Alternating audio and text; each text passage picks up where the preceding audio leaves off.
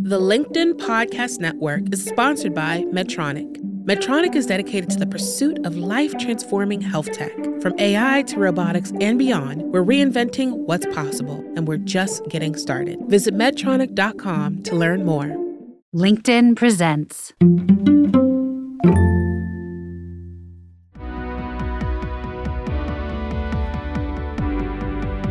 I'm Maura Aarons-Mele, and this is The Anxious Achiever. We look at stories from business leaders who've dealt with anxiety, depression, or other mental health challenges, how they fell down, how they pick themselves up, and how they hope work will change in the future.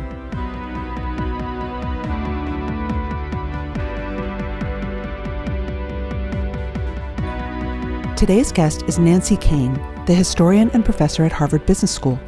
I was excited to speak with her because of her work on everyone from Abraham Lincoln to John Lewis to Winston Churchill, the greatest leaders of our time, and the lessons she draws out of them, not just about their success, but how they led through crisis, through anxiety, through depression, and through despair. Koehn has had her own ups and downs in life, which we'll get to, but she offers up valuable lessons in how these leaders push through their mental struggles to achieve greatness.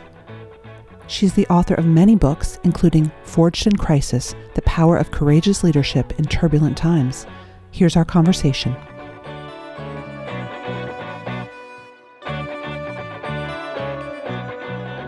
Let's talk about mental health, even if it wasn't called mental health, and how it affects or has affected some of our greatest leaders in their toughest moments. I mean, it feels like the idea that we sort of bring our issues to work is a pretty modern concept. Like, I'm still fighting people to be open about it. A lot of people don't want to talk about it. You've studied a lot of really incredible leaders through time. What's your sense of how many of them have dealt with anxiety and depression, even if it was called something else at the time? The vast majority. Huh. You know, I'm not a clinician, so I can't speak to the degree of severity, for example, of depression in, you know, folks as diverse as Abraham Lincoln or Martin Luther King or Winston Churchill or Sojourner Truth or all kinds of folks. You know, Diane Nash. These are people who took on, she was a civil rights activist, still alive, still extraordinarily articulate and courageous. These were all people who took on big, important problems. And they faced great obstacles, in some cases, obstacles that were, you know, very serious threats to their physical safety or life. And so when you're in that kind of situation and your mission is very, very big and rocks the boat as you try and push the boulder of goodness forward, and, or, you know, you suffer from or have suffered from today we would call clinical depression, then you have to find ways to keep on recovering and moving through, you know, what Virginia Woolf called, in the case of depression, the cotton wool that envelops you in that kind of state or that kind of place.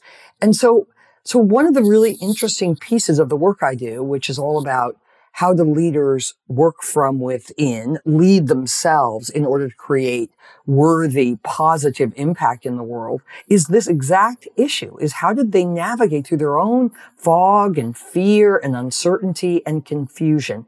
And I say with all honesty and 25 years of research, all great leaders have to deal with a real variant or a real important aspect of their own fear, confusion, and often just, you know, borderline despair. Do you feel like there are certain yin and yang personality traits, though, that help these leaders? Like, yes, they may be subject to big feelings, to anxiety, depression, but they also may have empathy on the other side. Like, are there traits that you've seen that come together, but that might include mental illness as part of it?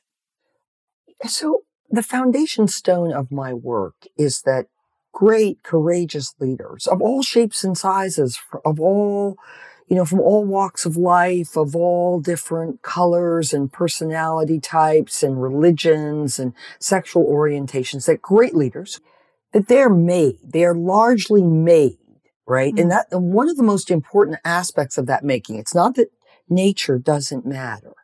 It's that nature is only a sixth, if you will, or a fifth of the recipe of the making of great leaders. They recognize that that is part of their calling. Whether they're initially called to it because they're chasing fame or some more narcissistic objective, it doesn't matter. The really great ones transition into some sense of, I have real influence. Now, what am I going to do that's really worthy? And not just for myself and my resume and my bucket list. What am I going to do that's truly worthy and of service? And from that vantage point, even if they haven't yet crossed the bridge from I to we, or I to thou, or I to service, they recognize that one of the critical things they have to do is to navigate through the valleys. And those include a lot of personal valleys. You know, Lincoln, who probably today would be diagnosed with clinical depression, which may very much have had its origins in this, you know, very sudden death of his mother when he was just a little boy. He was 9, right? Lincoln came to recognize what he called the moments of the hypo arriving. Hypo was the word he used for depression. And he developed, not in a kind of spreadsheet or plan kind of way, more in an improvisational forcing mechanism kind of way. He developed ways of dealing with it, including, you know, who are the people in my support system, right? How do I keep the razors away from me when he got very, very, very despairing? What do I do to pick myself up and go out into the world and take a step away from the chasm of giving up? And over the years, he actually gets extremely adept at navigating himself, not completely alone, no one does it alone, but at knowing what he needed to do in these valleys and how to, in some cases, avoid the deepest valleys at the edge of the cliff and take a baby step away. So I think the most important attribute, if you will, Maura, in terms of great leaders dealing with their own anxiety, depression, confusion, disillusionment, giving up, it is this aspect of, I'm going to work on myself. And part of that work on myself includes navigating through the storms of my emotional being. You know, great leaders know themselves. Hear, hear. Right? And one of the themes of this show is, if you have mental illness, if you have anxiety, if you have depression, whatever, it doesn't mean you can't be a leader. But you need to understand yourself and how this shows up for you. Completely. Completely. Here's another example of what you're saying. So Ernest Shackleton, whom some of your listeners may know, maybe most of your listeners, was an Irish-born explorer who became quite famous at the beginning of the 20th century in what is often called the heroic age of Antarctic exploration. And he's actually most famous for a big failure, for an expedition that began in 1914 and didn't end until the end of 1916, in which his ship down near the coast of Antarctica was trapped like a vice in ice packs and then eventually crushed. And he had to get all his men, 27 other people, home safely. Without, you know, they didn't have Waze, they didn't have, you know, GPS, they didn't have instant messaging, no Facebook posts, right? Nothing like that.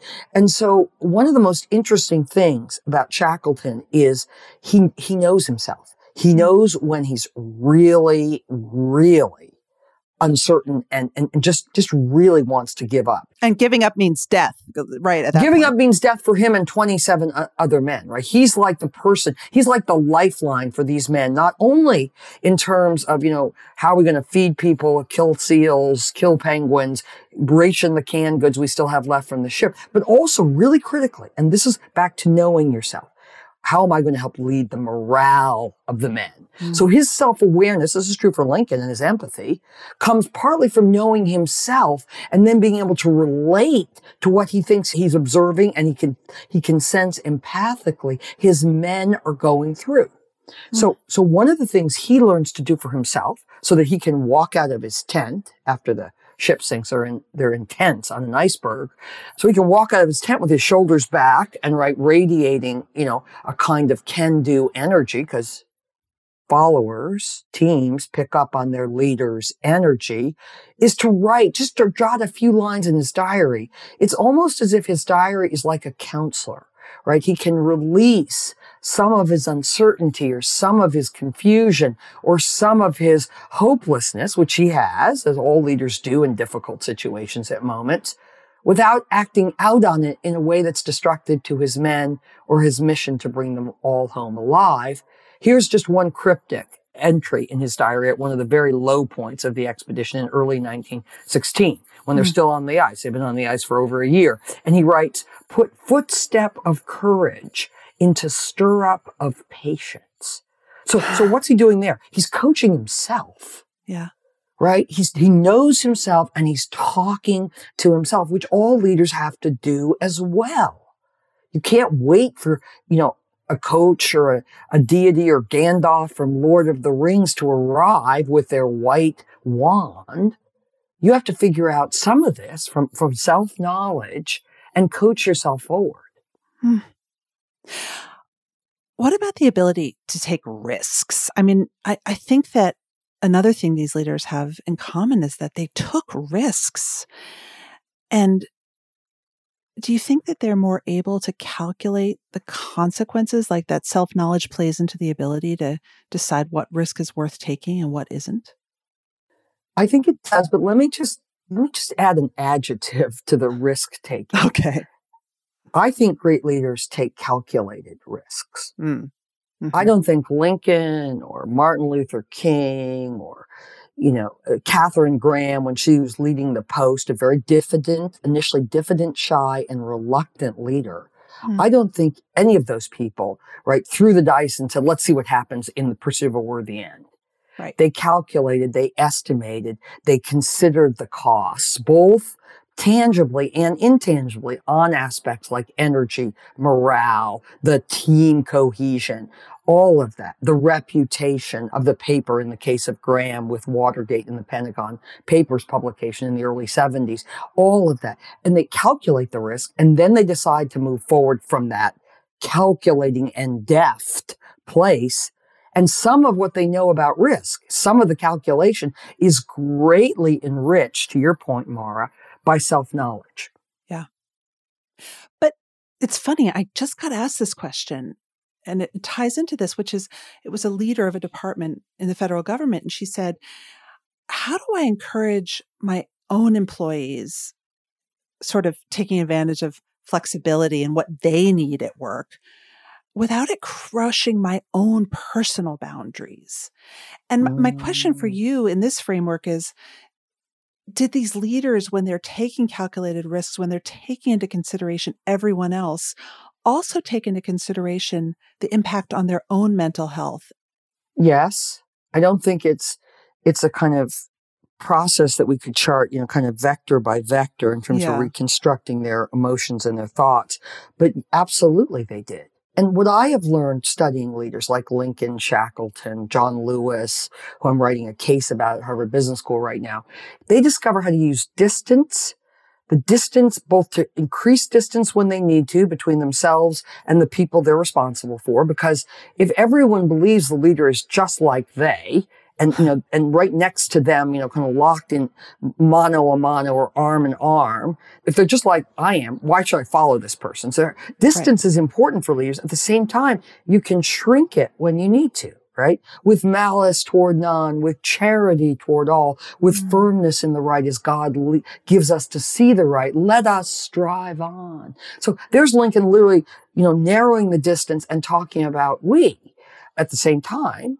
He was very careful to be the president with his cabinet, with his generals, and he learned how to do that. This piece of distance that's so important, this use of distance, is like learning to drive a stick shift car that has a very sensitive clutch. You learn how to do it. It's ultimately an act of empathy, self-knowledge, and deftness. And it's very, very important because a leader can't be wide open, the doctor is in, most of the time. Huh.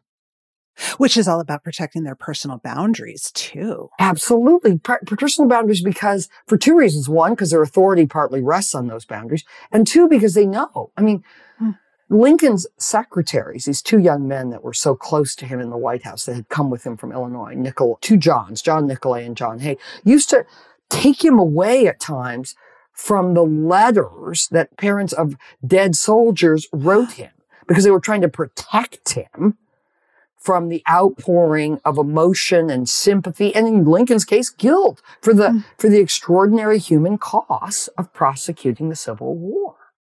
Wow.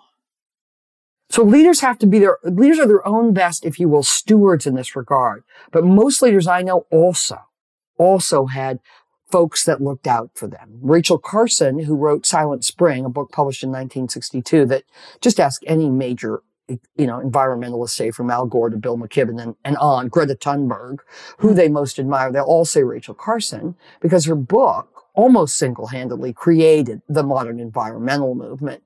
And she had a good friend, a female friend, a married woman, who protected her at various moments from all kinds of aspects of the work she was uncovering as she was looking at the very harmful effects, broad-ranging harmful effects of pesticides in the early 1960s. And she had to do it because Rachel couldn't always do it well enough to keep her own resolve and strength and core, right, ready to do the work she needed to do as she advanced on her mission. So she knew that she needed someone to help protect her so she could do her best work. Absolutely.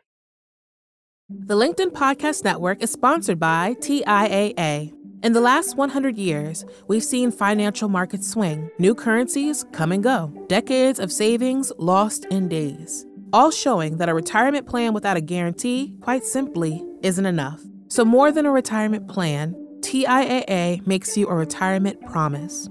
A promise of a guaranteed retirement paycheck for life. A promise that pays off. Learn more at TIAA.org/promises-pay-off.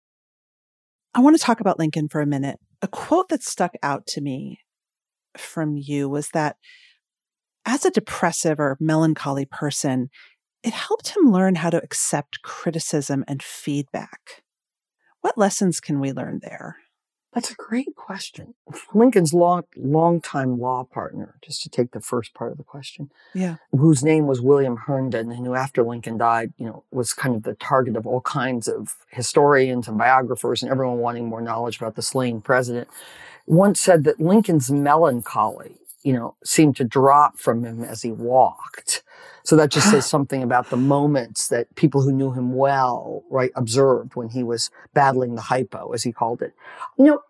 I think one of the things that Lincoln did that was really important was he understood when these moments came upon him. He understood that he really needed, and he got better and better and better, resilience, including our ability to recover and keep on navigating through a thick bog or a big storm emotionally, right, is a muscle. We access it, and then it gets stronger every time we use it. And this is really true of Lincoln. So he kept on understanding better how to navigate through these very thick fogs of depression and in some cases despair. And I think one of the things that he learned really early on was, there are people that will help me with this, and I can't do it alone.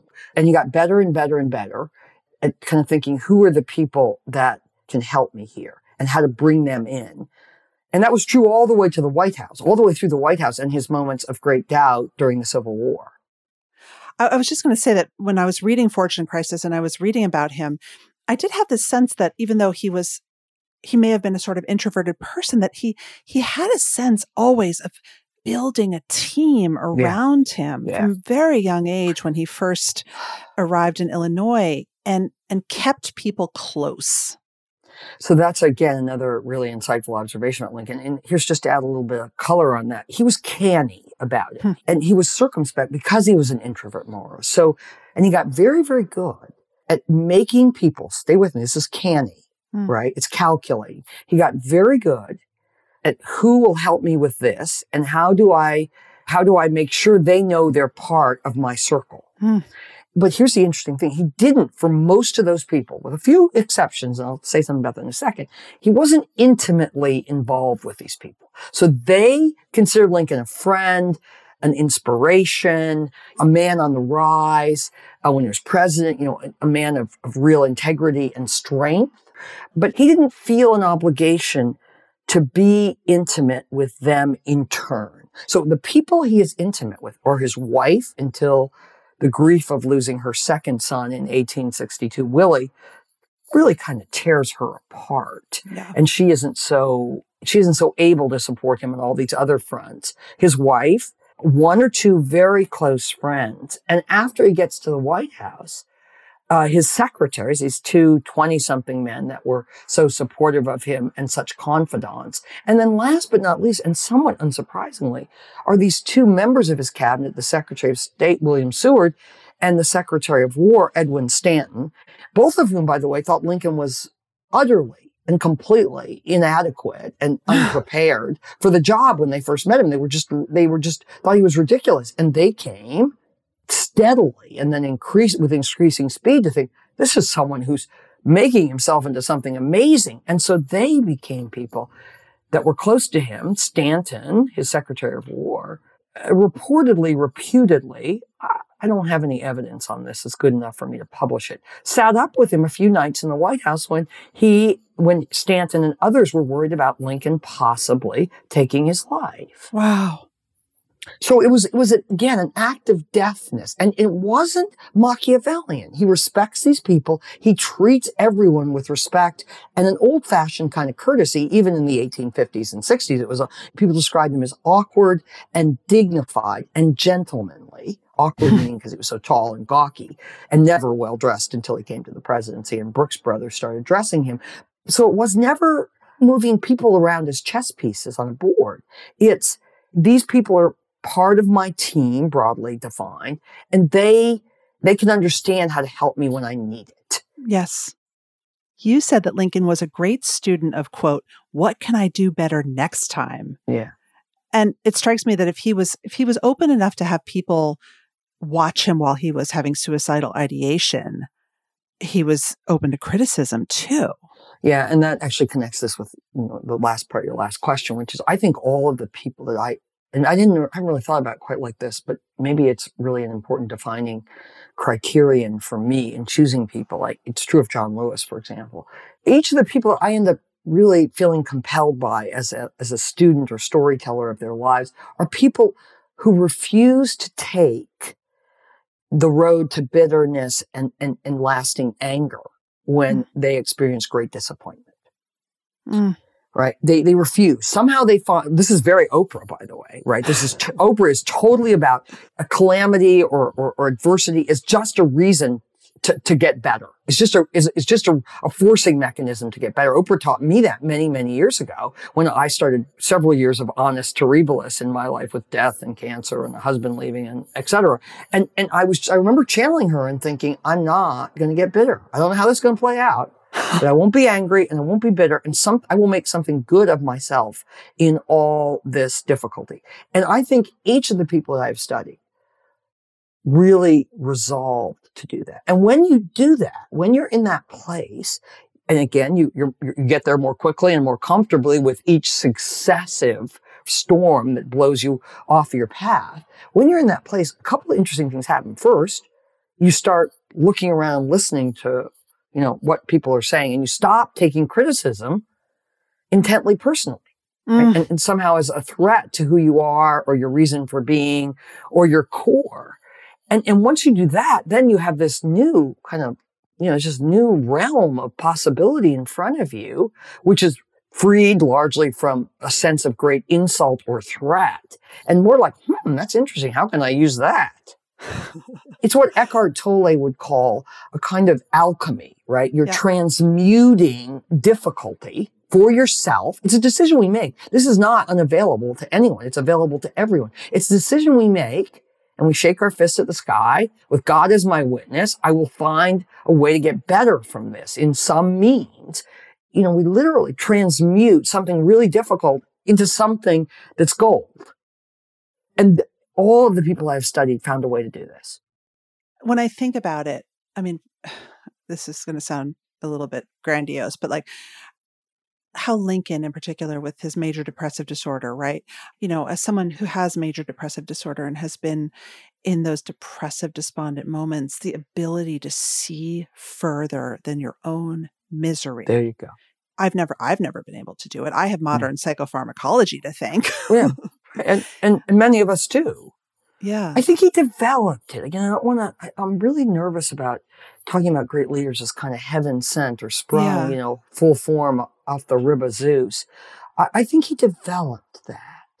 And I think, you know, Lincoln stumbled into his mission. We haven't talked about purpose here or mission. You know, what am I doing here? And it doesn't, you know, purpose is not necessarily grand or, you know, something that we need to carve into a stone tablet. And it changes as we collect mileage on the odometer of our lives. But Lincoln stumbled into the purpose of first saving the Union because he was so interested in high office. And then, you know, when God wants to punish you, he answers your prayers. You're elected president in a four-way contest and civil war breaks out. But then in the depths of, you know, Union failures and losses in 1862, he sees this possibility, which has pragmatic and financial and all kinds of pieces to it, of issuing the Emancipation Proclamation. And he thinks long and hard before he says anything to anyone about it, right? He spends a month drafting it in secret at night at the War Department and locking it up in a drawer there.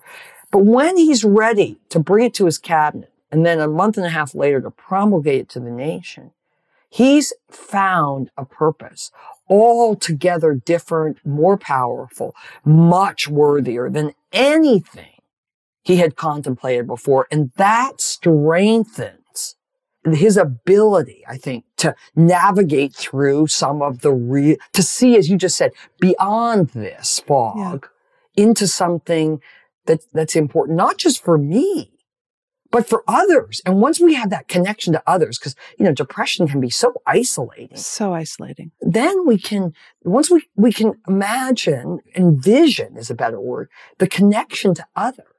By issuing the Emancipation Proclamation, you know, suddenly there's a tiny crack of light through the fog pointing ahead. You were very open about it on Charlie Rose, actually, which I watched. You said you got sick, your husband left you, you said you lost all your money. Yeah. How did tapping into these leaders personally affect you? So back to Lincoln. So in about 3 years in my early 40s, it's just a series of drumbeats. My father dropped dead. My mother, who suffered from very debilitating depression, she collapsed. A few months later, my husband, to whom I'd been married for 14 years, walked out one night and said, I don't love you and I'm going to take your Harvard retirement. And then about a year and a half later, I had my first round. There would be a second with no risk factors with breast cancer. And so I buried myself. Back to the person we're talking the most about here, I buried myself in Abraham Lincoln. I started reading from a single volume, an edited volume of his writings. I started reading from the back. I couldn't sleep. I was such a mess emotionally. That storm interrupted my sleep. So about 2 a.m. when I woke up knowing that was it for the night, I would start at the back of the volume and start reading kind of, if you will, backward into time. So I'd start in 1865. And the more I read, these are memos and speeches and a lot of letters, a few columns, if you will, for newspapers. The more I read, the more I kept thinking, oh my God, Nancy, you think you have problems. Oh my God, look at Mr. Lincoln. And there was something about his ability to persevere because he's so empathic. This is not someone who didn't feel. Part of the reason we have some of the greatest speeches in the English language from Lincoln, this is true of Churchill as well, who also suffered from great debilitating depression, it is because he's so sensitive and empathic. And they can translate that into emotions and experience, ways of being that we can all relate to. Lincoln really saved me. There were a couple of other things that saved me too. Discovering a real faith in goodness and some animals who have always helped me. But I find animals to be great, great counselors and therapists. And they teach you unfailingly about love, about joy, unbidden joy, about loyalty, and about kindness. And so that combination, but Lincoln as a kind of, you know, just look what he did.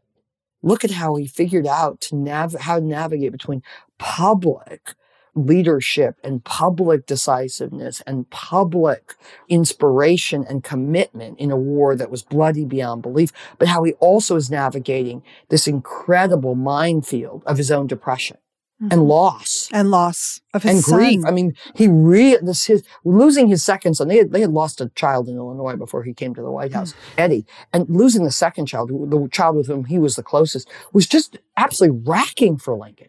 He used to walk at night to the cemetery and go into the vault and open the coffin to look at Willie.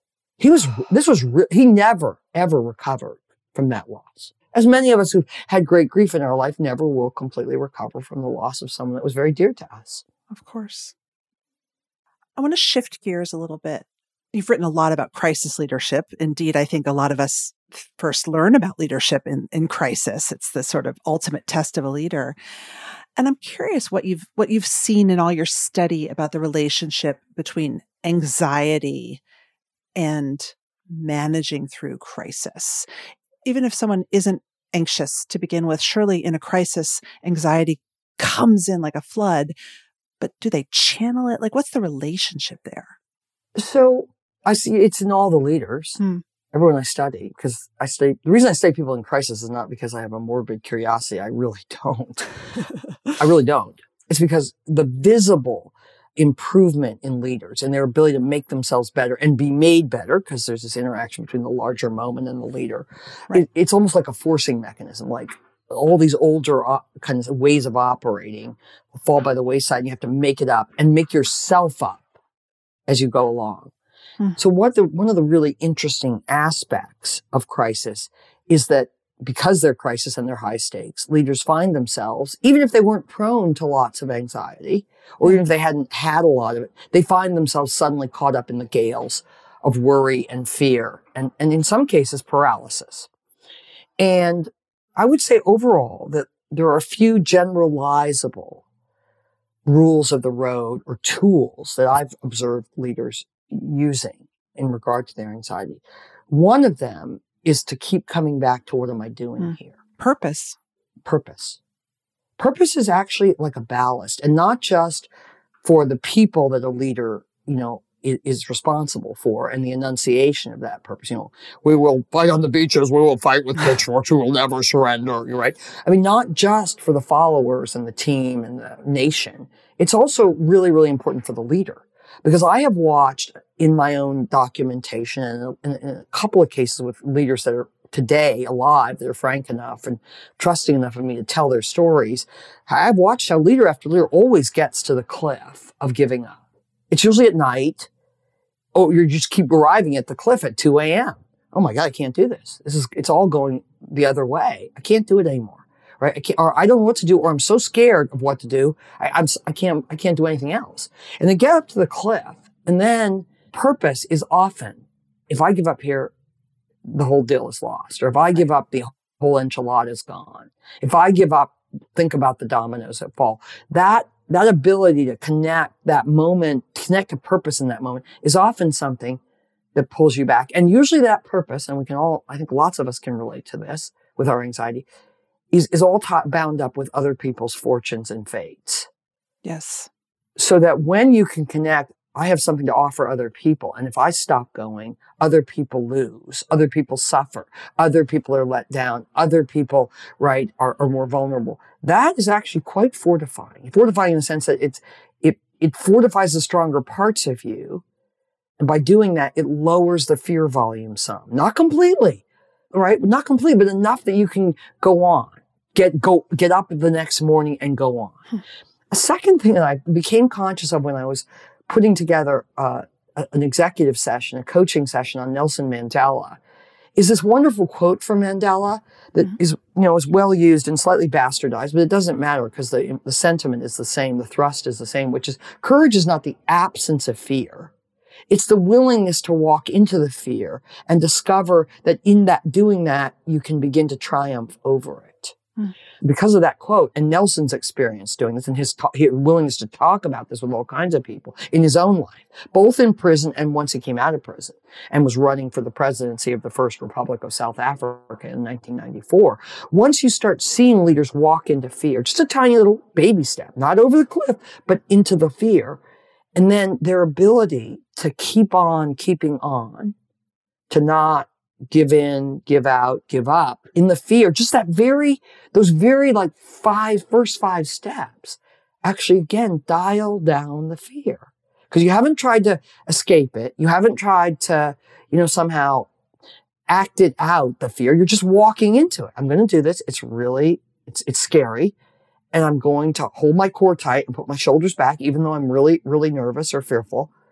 And then there's something empowering that happens first from within that then other people catch on to and follow you behind into the fear that really, really is helpful in dialing it down.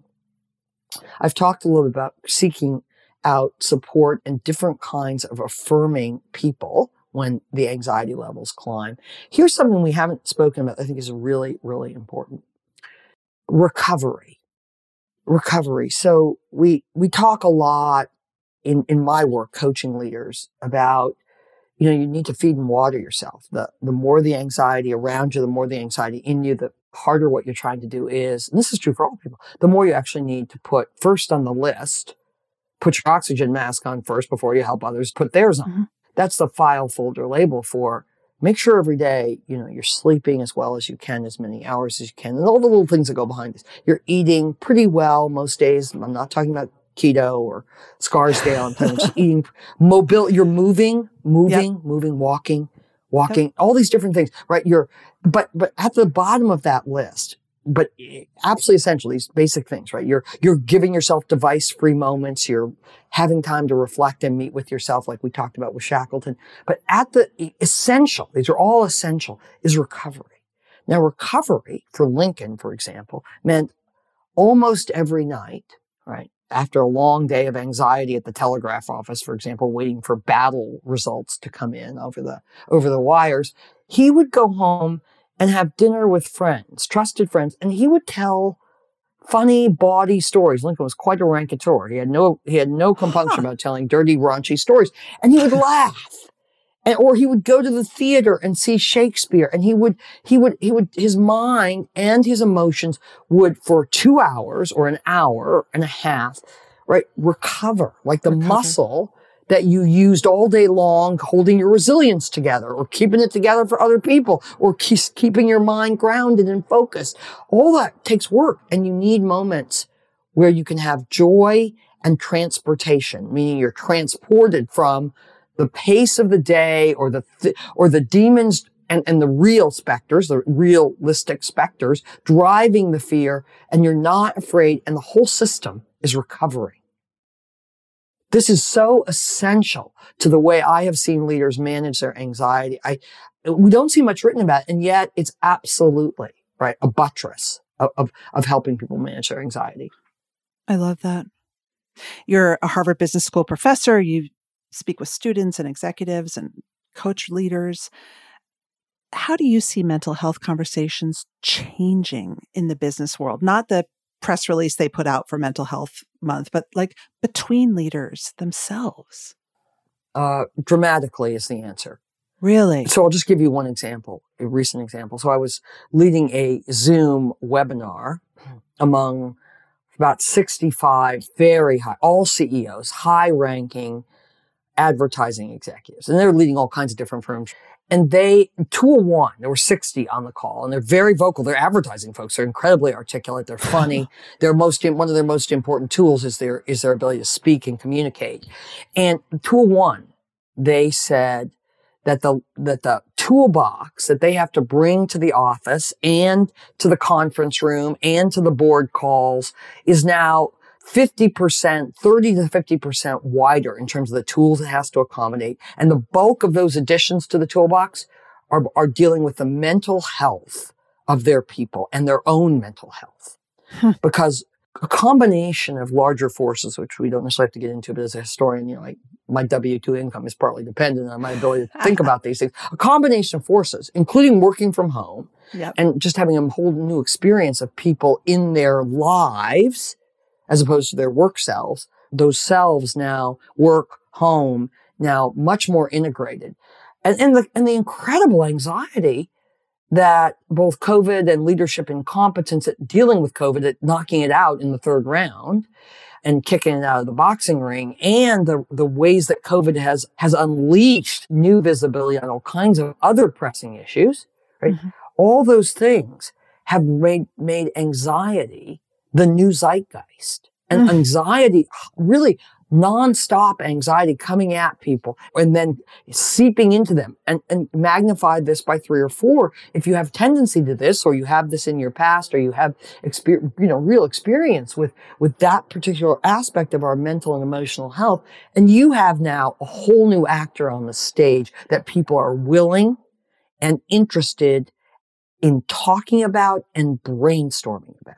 So I think, Maura, it's changing dramatically, at least among enlightened leaders. And I count most of the people I've been working with for the last year, not all of them, but 75 to 85% is in that group. Nancy Koehn, thank you so much. I've learned so much talking to you, and I really appreciate your time. It's a great privilege and a pleasure, Maura.